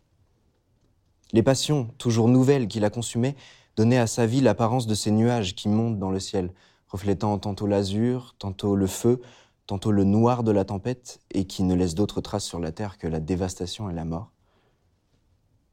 Elle se rappelait cette promesse presque illimitée que lui avait faite le cardinal si elle réussissait dans son entreprise. Elle avait réussi. Elle pourrait donc se venger de D'Artagnan.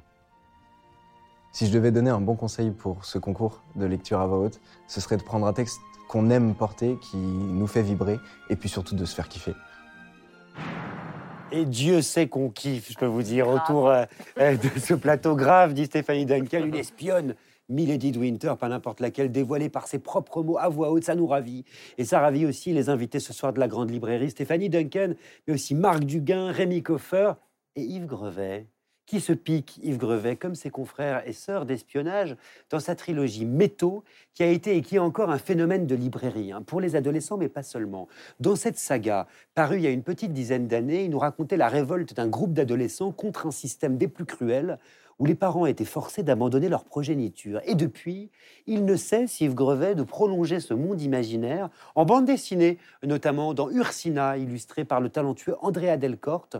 Alors Ursina, c'est le nom d'une jeune espionne qui vit sur une île avec d'autres adolescentes sous l'autorité despotique de matrone dans ce qu'on appelle une maison. Et vous allez comprendre que cette maison, elle a quelque chose d'assez particulier. Yves Grevet, de quel genre de maison est-ce qu'il s'agit? Ce qu'on appelle les maisons dans Métaux, c'est des sortes de pensionnats prison dans lesquels euh, on retient des enfants qui sont arrivés à l'âge de 10 ans et qui ont a lavé le cerveau, même vidé la mémoire et et qu'on va former pour faire quelque chose, pour être soldat ou, ou, pour Ursina pour être euh, une tueuse. Et alors pourquoi est-ce qu'elles ont fait ces euh, leur apparition, euh, ces maisons? Il faut nous raconter. Oui, alors ces maisons, elles ont fait leur, apparition parce que euh, Métaux, c'est une uchronie. Je, raconte que une, guerre a, suivi, enfin une troisième guerre mondiale s'est déclenchée après la guerre de Corée et que, le, monde des années 80 euh, qui sont décrites dans Métaux, ce sont des années 80 heureusement euh, très différentes des nôtres, puisqu'il ne reste plus que quelques zones blanches dans lesquelles on peut vraiment habiter sans risque. Et du coup, on a un problème de population, et, donc euh, on, restreint la population. Et, une des manières qui a été trouvée dans ce coin, c'est qu'on prend les enfants dans les familles. Et on les met Et on les met dans des maisons. Dans des maisons. Alors je précise que dans Métaux, hein, votre trilogie, vous vous intéressiez à ce qui se passait dans les maisons réservées aux garçons. Mais dans Ursina, vous nous plongez dans une maison de filles où une certaine Ursina, hein, justement, reçoit une formation d'espionne. Pour espionner qui, précisément? Elle, va, elle va faire des, missions sur le continent, en fait. Hein. Donc elle, elle défend vraiment le système, complètement. Puisque il y a des parents qui, on se doute bien, euh, luttent contre euh, ces abandons forcés forcément. Et elle, dans ses missions, bah, c'est faire taire euh, toutes ces oppositions. Donc, euh, la toute première scène, euh, elle, va, elle va tuer un des responsables. C'est-à-dire que là où ça devient intéressant, c'est qu'elle va retourner sa veste. Ah oui. Au départ, dans le livre, elle se dit si, si un jour je croise mes parents qui ont fait ça, parce qu'elle sait qu'ils étaient plusieurs dans la famille et que c'est elle qui a été choisie pour, pour partir dans une maison. à un moment donné, il y a eu un choix, donc elle se dit je, je les tuerai tous. Et puis elle finit par avoir accès justement à ces renseignements qui lui disent où se trouvent ses parents. Donc elle va aller les voir, elle va aller un peu renifler euh, la maison familiale. Et puis, euh, et puis à un moment donné, là, elle va, oui, elle va, passer de l'autre côté. C'est-à-dire, elle va, se dire que voilà, elle peut pas faire euh, ce qu'elle devait faire. Tout à l'heure, on parlait d'obéissance et de désobéissance. C'est une idée qui m'intéresse, moi. En quoi, au fond, ce livre, tout comme les précédents hein, de la trilogie d'ailleurs, c'est peut-être un éloge de la désobéissance. Ah oui, clairement, c'est un, éloge de la désobéissance, bien sûr. Mais, mais tôt, quand on commence le début de la trilogie, en fait, c'est une, une scène dans un dortoir où les enfants sont réveillés par un craquement, et puis il y a des hommes qu'on n'a pas le droit de regarder qui débarquent pour venir enlever un des enfants. Et là, elle a, et en trouve un œil. Voilà, personne ne fait jamais ça parce que si quelqu'un, si quelqu'un se fait repérer, il est enfermé dans une chambre froide pendant des jours et parfois il perd les, bouts des doigts, etc. Enfin bon, c'est quand même un univers assez noir, on va dire. Et euh, voilà. Et donc, euh, oui. Et après, c'est comment comment on arrive un peu à se désintoxiquer de ce lavage de cerveau, comment on arrive à ensemble, voilà, à plusieurs, à oser, oser de plus en plus, de plus en plus, jusqu'à arriver à se libérer. Quelque chose me dit, Marc Devien, que vous avez plongé, vous. Vous êtes fait comme complètement avoir, comme moi, par la saga Métaux. Oui, puis en plus, euh, dans la bande dessinée, je trouve que le graphisme est, euh, magnifique. Andrea Delcorte. C'est vraiment. Euh, c'est très intéressant parce que ça m'a fait penser aussi à, à la Chine de l'enfant unique. Enfin, il y a plein de choses. Et ça m'a fait penser au monde de demain aussi, curieusement, alors qu'on est dans le passé, parce que là, on voit. Parce qu'on a beaucoup parlé d'espions, euh, de, personnes, mais euh, on, l'a vu avec l'affaire Snowden, qui est une, affaire considérable de ces dernières années, d'un espion qui, enfin, de quelqu'un qui travaille dans le renseignement à la NSA et qui fait défection. Euh, parce qu'il a voulu, alors après on ne connaît pas toutes ses motivations, mais en tout cas, il a voulu, nous parler de ce qui, est en train d'arriver. C'est-à-dire que ce qui était du ressort des services de renseignement qui est d'espionner, aujourd'hui, c'est un système généralisé. On est tous espionnés. Et plus, et, plus le numérique se développe, plus la capacité technologique de nous espionner à titre individuel euh, prend des proportions qu'on n'imaginait même pas euh, que ni Staline ni Hitler n'ont jamais réussi à, obtenir. Et, je trouve que c'est en ça que c'est très intéressant, parce que ça s'inscrit en fait aussi là-dedans, c'est-à-dire dans, ce, dans, ce, dans cette perspective, moi qui fais partie de, un peu de, mes, de mes inquiétudes. Snowden, c'est ce jeune homme euh, libertarien américain, c'est-à-dire très à droite mais très opposé à l'État, et, qui effectivement a défrayé la chronique en 2013 parce que il a fait, il, est, il, sortait des sur une sur des clés, il sortait des, des, renseignements, puis il s'est barré avec des ordinateurs bourrés de ces renseignements qu'il avait sortis, parce qu'il faisait une sorte de maintenance informatique à la, NSC. Donc la NSC, c'est les grandes oreilles américaines qui, non, non, elle ne nous écoute pas. Si, peut-être elle nous écoute finalement. Et, il a euh, révélé le poteau rose, euh, ce qui a fait évidemment un énorme scandale mondial, pas seulement. Mais, voilà. Il est d'autant plus terrifiant que le seul endroit où il a pu se réfugier, c'est en Russie. Oui, il est en Russie maintenant. Et maintenant, il vit en ce qui est bien dans, euh, dans, cette BD, moi j'ai Ursina, c'est qu'on voit bien les, extrémités où ça peut mener justement cette espèce de, monde parfait où, où, on sait tout sur tout le monde, quoi, finalement, et ça peut mener à des, extrêmes s'il n'y a pas de, liberté, s'il n'y a pas la curiosité, l'innocence, le justement cette part de, de, liberté dont, euh, voilà, que veut, à laquelle aspire euh, Ursina. Enfin, au début, elle est terriblement froide, terriblement cruelle. Euh, elle, drague un garçon pour voir si c'est pour voir sa capacité à, être comme les autres humains. Et puis, elle va le, balancer comme avec une telle cruauté. C'est fou que ça leur évoque Snowden, non? Oui, oui. Oui, mais ça me fait plaisir.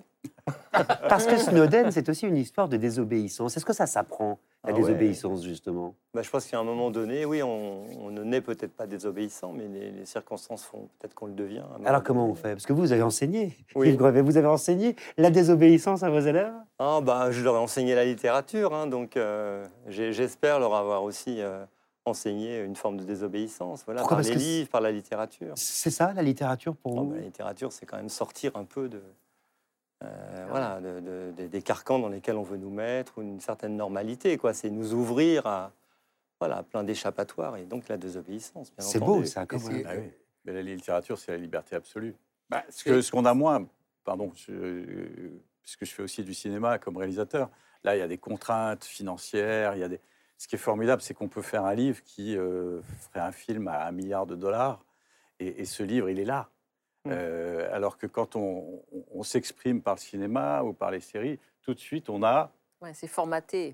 D'abord, il y a un format, et, comme l'industrie américaine est quand même très présente, il y a un format quand même bah, un peu Il y a encore des cinéastes qui existent quand même. Oui, il y a, encore des, cinéastes qui hein. existent, mais le cinéma... Euh, et, ce qui est formidable avec la littérature, c'est moi je, peux en parler parce que je fais les deux, c'est cette liberté quand je commence un bouquin de me dire c'est nos limites. Je peux dire absolument ce que je veux et aller jusqu'où mmh. je veux, alors qu'au cinéma c'est un exercice plus compliqué. Et faire tous les formats, justement, c'est ce que vous faites, Yves Grevet, par l'usage de la bande dessinée, par la saga à laquelle vous rajoutez un nouveau tome qui s'appelle Zone Noire qui vient de sortir. Mmh. On a l'impression que c'est une sorte de tentacule, en fait, ici. Bah, c'est-à-dire, euh, quand j'avais écrit la, trilogie, je, pensais avoir euh, bouclé à peu près mon histoire, parce que c'est au départ l'histoire d'un adolescent qui ne sait rien. Euh, il ne sait même pas qui il est, d'où il vient, il ne sait même pas qu'il a des parents. Donc, et, qui, à la, fin, à la fin de la trilogie, à la fin des 800 pages, voilà, il, a les réponses à toutes ces questions. Et il sait aussi dans quel monde il vit, dans quelle époque il vit, etc. etc. Donc pour moi, c'était quelque chose qui était un peu terminé. Et puis, euh, j'y suis revenu par la bande dessinée aussi, parce que il y a eu une adaptation en bande dessinée euh, aux éditions Glénat de, la trilogie. Ah, ce qu'il faut dire, c'est que la trilogie a un succès monumental hein. auprès des adolescents, mais pas seulement quand même. Pas que, hein, parce Ah, que c'est quand même rassurant. parce que nous, on l'a les lu. adolescents Ah ben, lisent. Rémi Coffer. Les Parce que- adolescents lisent, que ça c'est la meilleure nouvelle du jour. Ah, il lisait beaucoup même. on- on- on- on- Il n'y a pas que les enfants, il n'y a pas que les ados. Ils ont posé leur qui- téléphone. Qui, qui ont, qui ont aimé ce que vous avez. Alors, moi, ce que j'ai. alors, c'est- Alléluia. Quand vous avez parlé de, votre expérience d'enseignant et vous essayez, euh, je dirais dans mes termes, de, euh, que ces enfants, que ces gosses euh, se forgent un libre arbitre, de- deviennent assez intelligents pour se former un libre arbitre. Et alors, ce qui m'a plu dans votre, bouquin, également évidemment dans la BD, c'est le moment où l'étincelle s'allume. L'étincelle s'allume, c'est-à-dire que le, le personnage, euh, ces ados qui sont robotisés, quoi, qui ont été euh, complètement formatés pour, Mm. etc., qui n'ont pas de sens moral, tout d'un coup, ben, je dis, la petite flamme s'allume, et ça, c'est ça, c'est formidable. Et c'est ce qu'on espère. euh, enfin, en tout cas, moi, c'est ce que j'espère, c'est-à-dire le moment où le, où le consommateur, puisque tout le système industriel est fait pour nous rendre consommateurs, et que ce consommateur redevient un citoyen. Et ça, je trouve que c'est un. Et ça, c'est le libre arbitre. C'est l'esprit Oui. critique qui fait le citoyen. C'est quand on sort de cette logique dans laquelle on essaie quand même un petit peu de nous enfermer à travers euh, toutes ces technologies, téléphones, euh, machin, Et- portables, etc. Et alors justement, pour aller plus loin, un livre, un roman, ça permet justement de donner cette possibilité euh, à l'étincelle d'arriver, d'intervenir. Ah bah oui, s'il n'y a pas l'étincelle, après, ça serait, ça serait triste, quoi. Donc il faut, oui, oui, il faut, il faut faire naître l'étincelle euh, dans l'histoire et dans ses personnages. Moi, moi, je raconte toujours mes histoires à la première personne. Donc, euh, je m'amuse un peu à ça, c'est-à-dire au départ, euh, on est dans la tête de quelqu'un qu'on ne comprend pas, en fait. Assez loin de lui, puis petit à petit, on, voilà, il y a des petites choses qui vont s'allumer, exactement l'image que vous donnez, et puis au bout d'un moment, il s'humanise et il est près de nous, et après, on, on veut le suivre, on l'aime. C'est quand elle, euh, elle renoue avec son histoire personnelle que cette, euh, cette euh, étincelle jaillit, en fait. Elle, c'est quand elle renoue avec sa, son histoire familiale, et finalement, c'est l'histoire qu'on a tous en nous, quoi. L'histoire avec un petit H, et puis l'histoire aussi avec un grand H. Savoir d'où on vient, ça permet aussi d'aller vers la liberté, vers, Mm. vers la curiosité.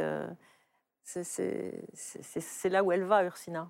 Ah, il faut absolument hein, que vous entriez dans l'univers de métaux euh, d'Yves Grevet, en commençant, si vous le souhaitez, par sa bande dessinée Ursina, qui est publiée chez Glénat, en passant par Zone Noire, j'en ai parlé ici aux éditions Cyros, Cyros, pardon, ou en vous plongeant carrément dans la trilogie métaux qui vient de reparaître, toujours chez. Cyros. Euh, ça se découvre, ça se dévore à tout âge. Euh, Rémi Coffer le disait, et puis si vous ne savez pas quoi offrir à vos enfants ou petits-enfants euh, pour Noël, là, vous serez certain d'être dans le mille. hein. À moins qu'il ou elle l'ait déjà lu, ce qui est possible, mais ça, c'est une autre affaire. Vous avez remarqué comme Yves Grevet a été extrêmement discret euh, quand même pendant une partie de l'émission, et je pense, pour revenir à la question liminaire que je vous posais, lequel d'entre vous est un espion? J'ai une petite idée maintenant. Il va falloir conclure cette émission droit dans les yeux, même si on a compris, hein, grâce à vous tous et toutes, que le propre de l'espion, c'est vraiment de savoir mentir droit dans les yeux.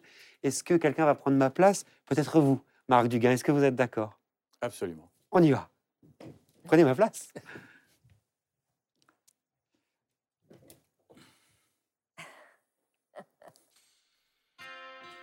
On a achevé le XXe siècle soulagé d'avoir échappé aux deux grandes menaces totalitaires qui ont longtemps fait peser sur nous le spectre de l'anéantissement. Le communisme d'abord, conçu comme une alternative généreuse à une société injuste, s'est très vite fondu dans le délire paranoïaque d'un homme, Staline, promoteur de la terreur d'État dans un modèle qui inspira plus tard Mao Tse-tung. Puis, entre les deux guerres, sur les ruines de la guerre de 14, on a vu naître et prospérer une autre idéologie, le fascisme emmené par le délire contagieux d'une minorité de criminels. Aucun de ces deux cancers de notre évolution n'aurait pu être vaincu sans les armées de l'ombre qui ont été essentielles à la victoire. Dans le siècle présent, l'humanité est confrontée à trois nouveaux risques d'y disparaître. D'abord parce que certains sont prêts à tout, y compris à recourir à l'arme nucléaire pour entraver la marche du monde vers la démocratie. Mais aussi parce que de nouvelles menaces se profilent sur l'avenir de notre espèce avec le désastre écologique annoncé, la manipulation génétique et l'intelligence artificielle.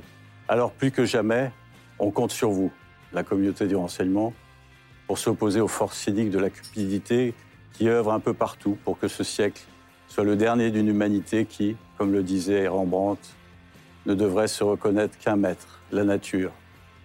Et nous, les écrivains, on sera là pour compter vos exploits.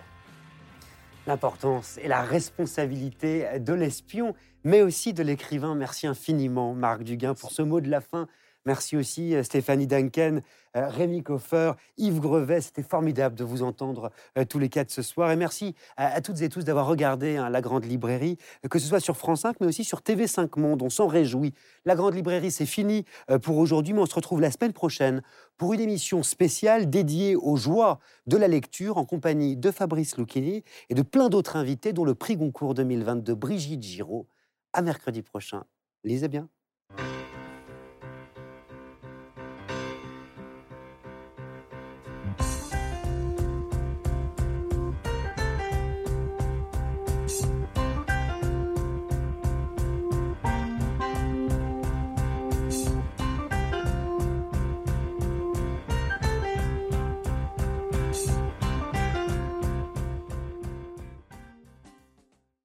C'était La Grande Librairie, un podcast de France Télévisions. Si ça vous a plu, n'hésitez pas à vous abonner pour ne rien louper. Vous pouvez aussi retrouver les replays des émissions en vidéo sur France.tv.